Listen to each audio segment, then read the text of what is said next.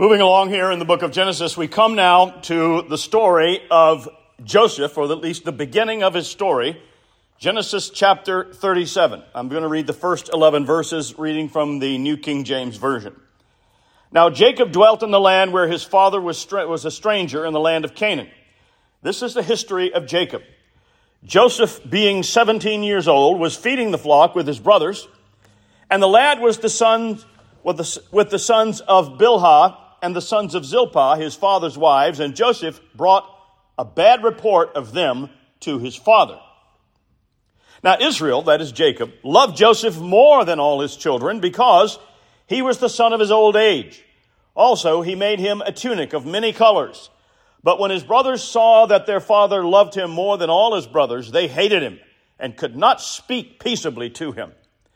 Now, Joseph had a dream, and he told it to his brothers, and they hated him even more.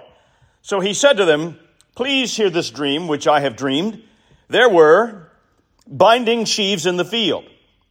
Then behold, my sheaf arose and also stood upright, and indeed your sheaves stood all around and bowed down to my sheaf. And his brothers said to him, Shall you indeed reign over us? Or shall you indeed have dominion over us? So they hated him even more for his dreams and for his words. Then he dreamed still another dream, and he told it to his brothers and said, Look, I have dreamed another dream, and this time the sun, the moon, and the eleven stars bowed down to me. And so he told it to his father and his brothers. And his father rebuked him and said, What is this dream that you have dreamed? Shall your mother and I, your brothers, indeed come to bow down to the earth before you? And his brothers envied him. But his father kept the matter in mind. And so reads the words from God's infallible scriptures. We, as I said, turn now to this chapter, and we read this perhaps to many of us familiar story of the beginning of the life of Joseph. So let me begin by asking you have you ever been called a tattletale? Maybe not recently, but sometime in your life. In these verses, Joseph appears to be something of a tattletale. Most people who are taught Bible stories as children usually remember the story of Joseph well into adulthood. If you'll allow me a personal reference, I know that I do. I remember as a boy reading a Bible story book full of color drawings and pictures, and the story of Joseph and his coat of many colors has always stayed vividly in my mind. But what many people who heard this story as children could not understand was the intense envy and resentment of his brothers. As we saw, the way his brothers feel about him is no ordinary envy. They grew to hate this boy to the point where they intend to murder him. In verse 2, we see and learn that Joseph was like the rest of the men of his family. He was a shepherd. And we read that he brought a bad report about his many brothers to his father Jacob Israel. Remember, he's been renamed Israel, so for a time we're going to say Jacob Israel. And we read there about how, in doing that, he did not gain any popularity. And as a matter of fact, telling something about others who've done something wrong has never been a very popular thing to do. We will never win any popularity contest by being unswervingly honest in all of our dealings.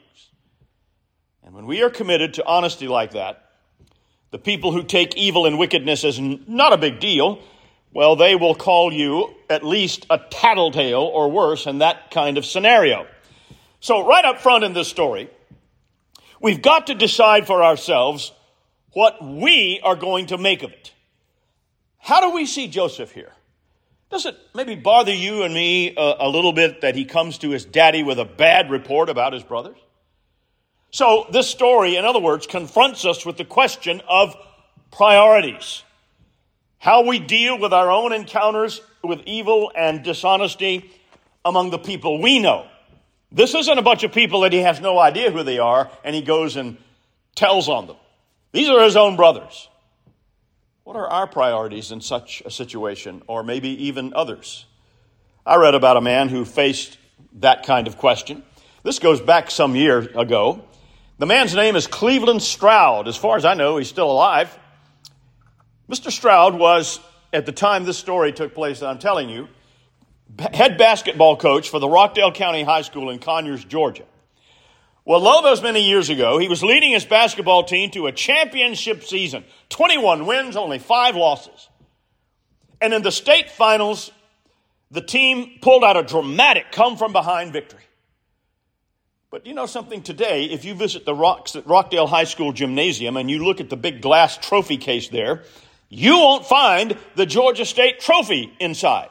And you won't find it because not long after their victory, the Georgia State High School Athletic Association deprived Rockdale of the title. Now they took that action because officials at Rockdale reported to the association that a player on that championship team who was on probation because of bad grades actually played a total of 45 seconds in several of the school's postseason games. Now, let me tell you what Coach Stroud said, because Coach Stroud is the one that went to the school administration to report this. He said, We did not know that he was not eligible to play at the time. We only found out about it a few weeks ago. He said, There's some people who told us that we should just keep this quiet. It was only 45 seconds, and the player was not one of your our better known stars. But he said, I told my team that people will forget soon enough the scores in a basketball game, but they don't ever forget what you are made of.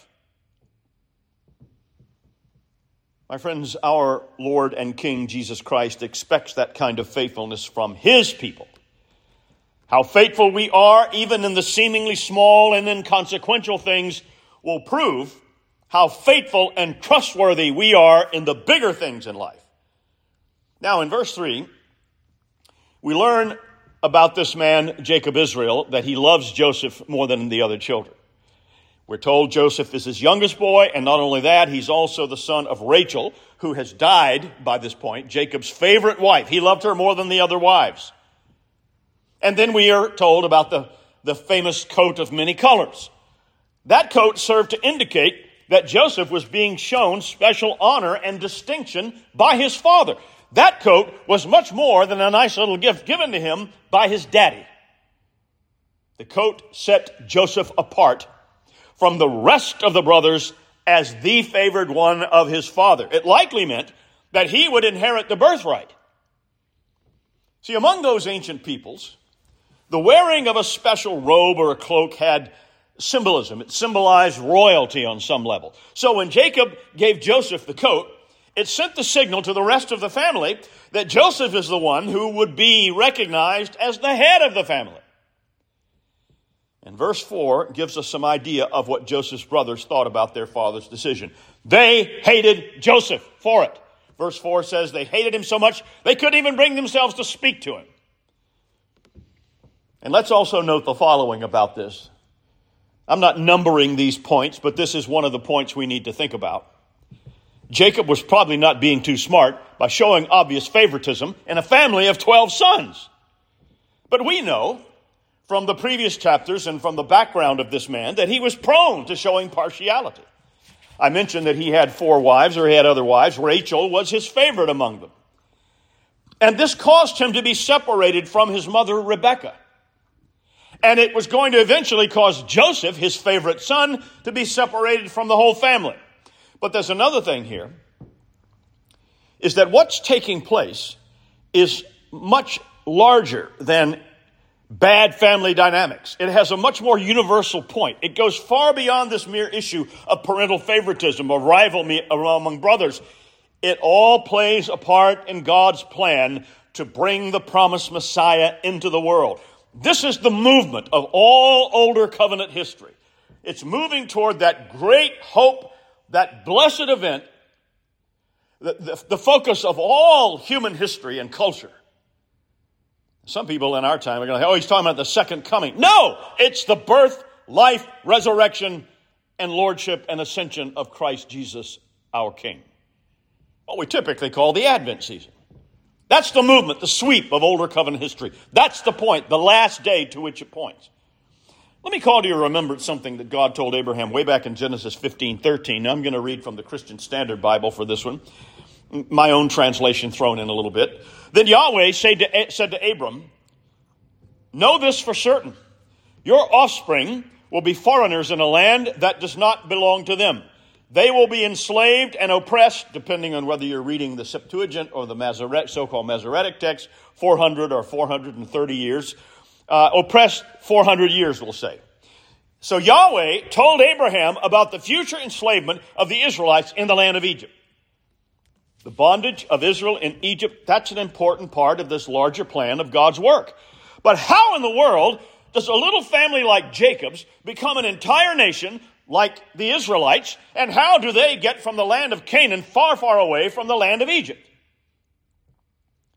Well, it all goes back to what we're learning about right here with Joseph and his wicked brothers.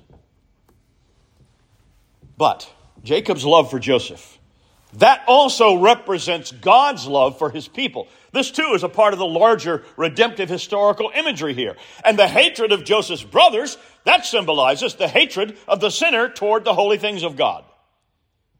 Joseph's unfair treatment, his being hated, is for no other reason than that his father loves him and he loves his father.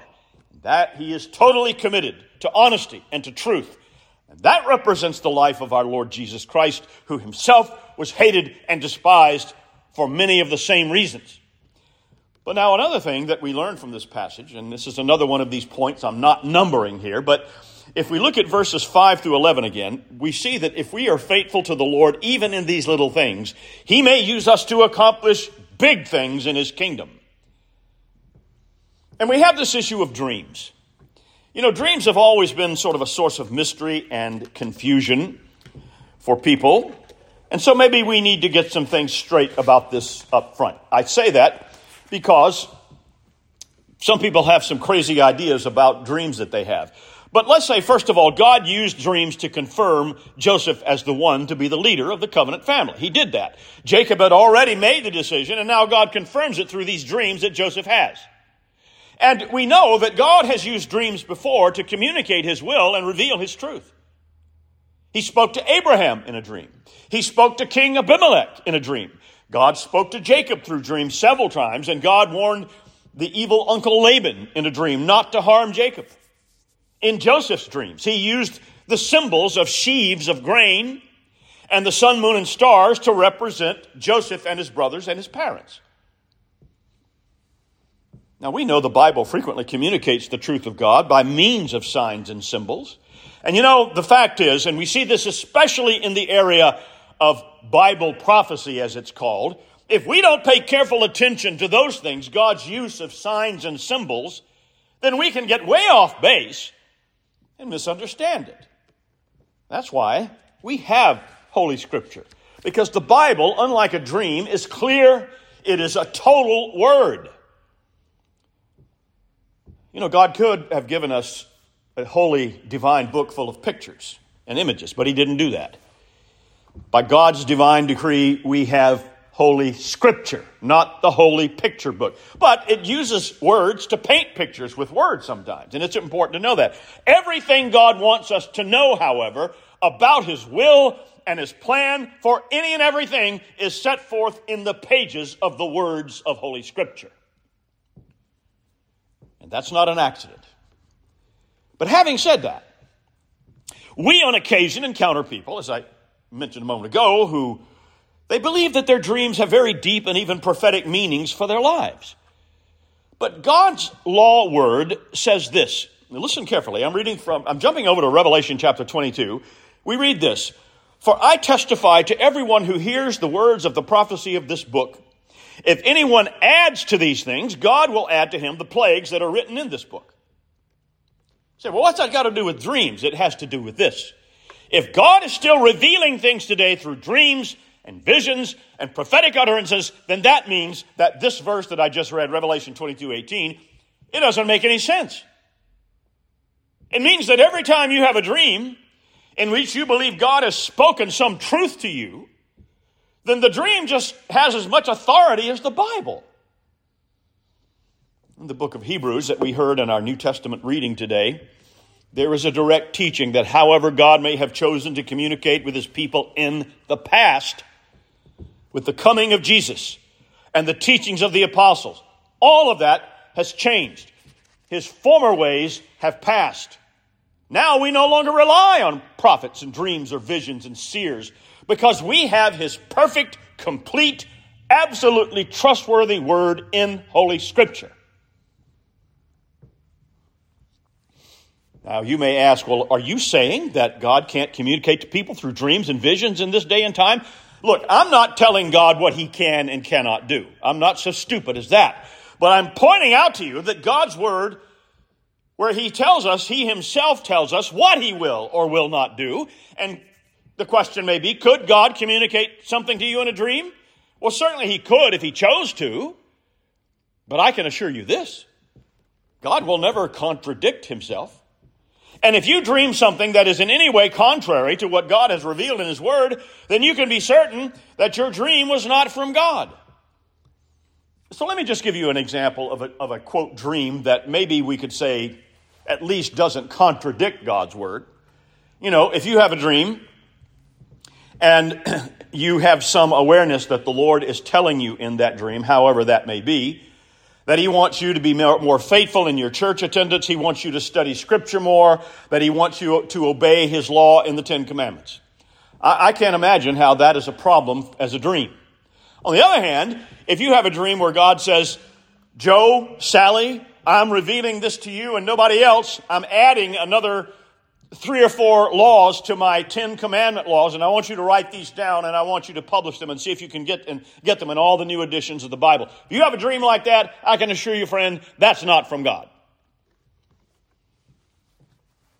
So the main point, though, that we need to understand about those dreams, the dreams in this time of Joseph, is that each time Joseph told his brothers about them, it made them very, very angry.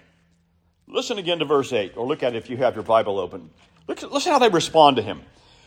His brother said, Shall we indeed reign over you? Or shall indeed you have dominion over us? So they hated him even more for the dreams and what he said. In other words, really, Joseph? You are going to rule over us? You really believe that we're going to bow down to you? Those guys didn't know whether to laugh at him or to cry. Tattletale brother is telling them this. Because if anybody, it was obviously not going to rule over them, it was him.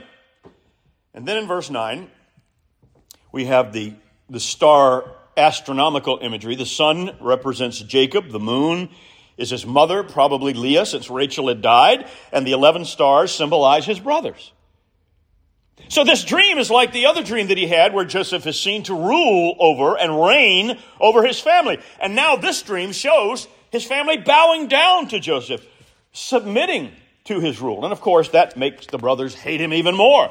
But do you notice, if you look at verse 11, that despite his rebuke of Joseph, Jacob, Israel, is said to, and in the New King James it says, he kept all this in mind.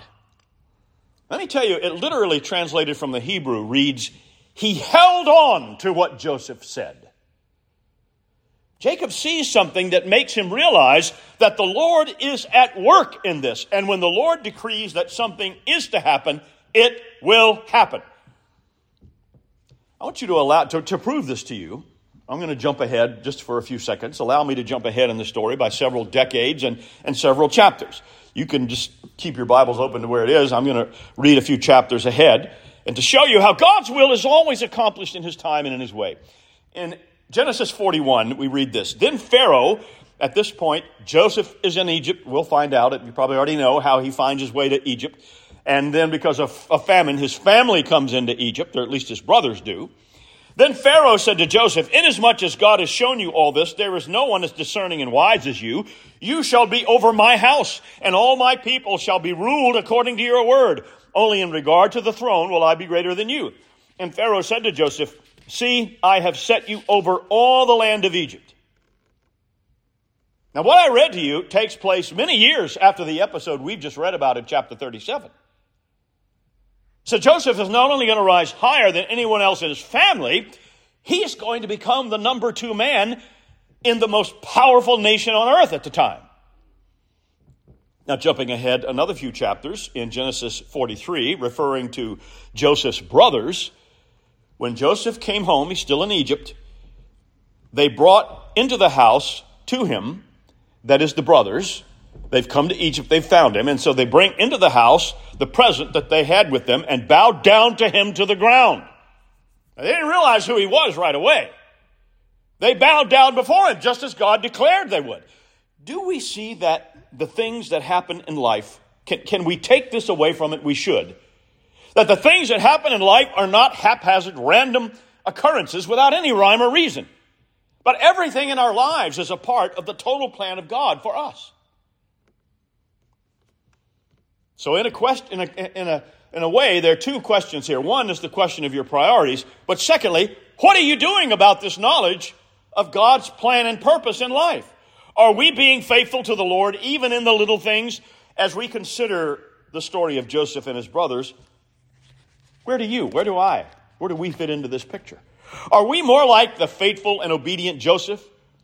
Or are we more like his hateful brothers and jealous brothers? Do we seriously believe that we have the power to ruin the plan and purpose of God in life?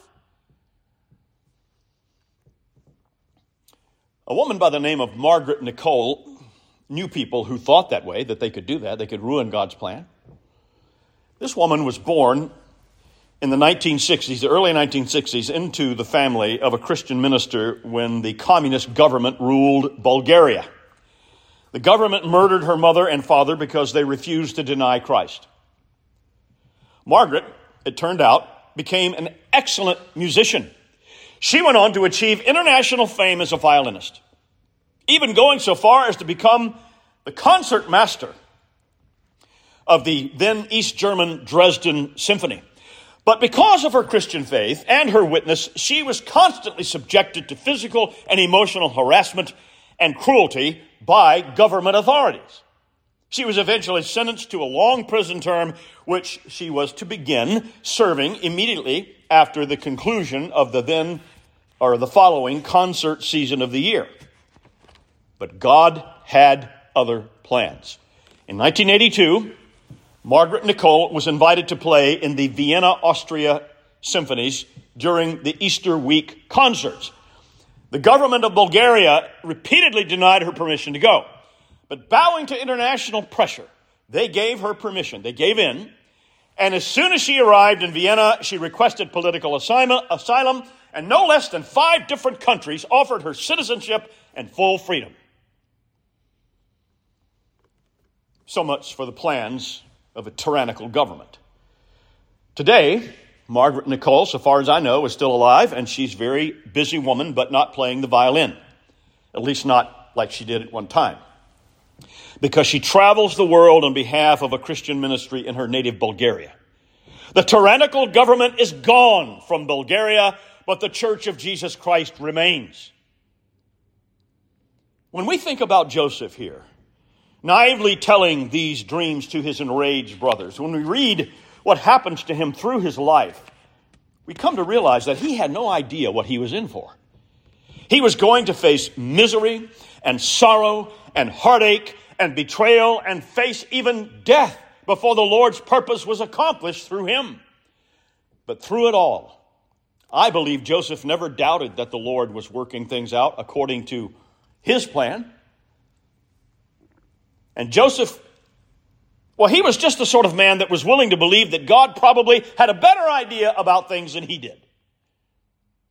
Friends, when we find ourselves surrounded by people who hate us and resent us, when we see trouble and trial all around, like we certainly do today, turn it all over to our Heavenly Father. If you are a child of God this morning, if you are in covenant with Yahweh, the true God, the Lord has a purpose in your trials and in your suffering. And if you don't remember anything else from this study today, and from this, from the life of Joseph, please remember this. If you know that God's hand is in everything, you can leave everything in God's hand. Let us pray.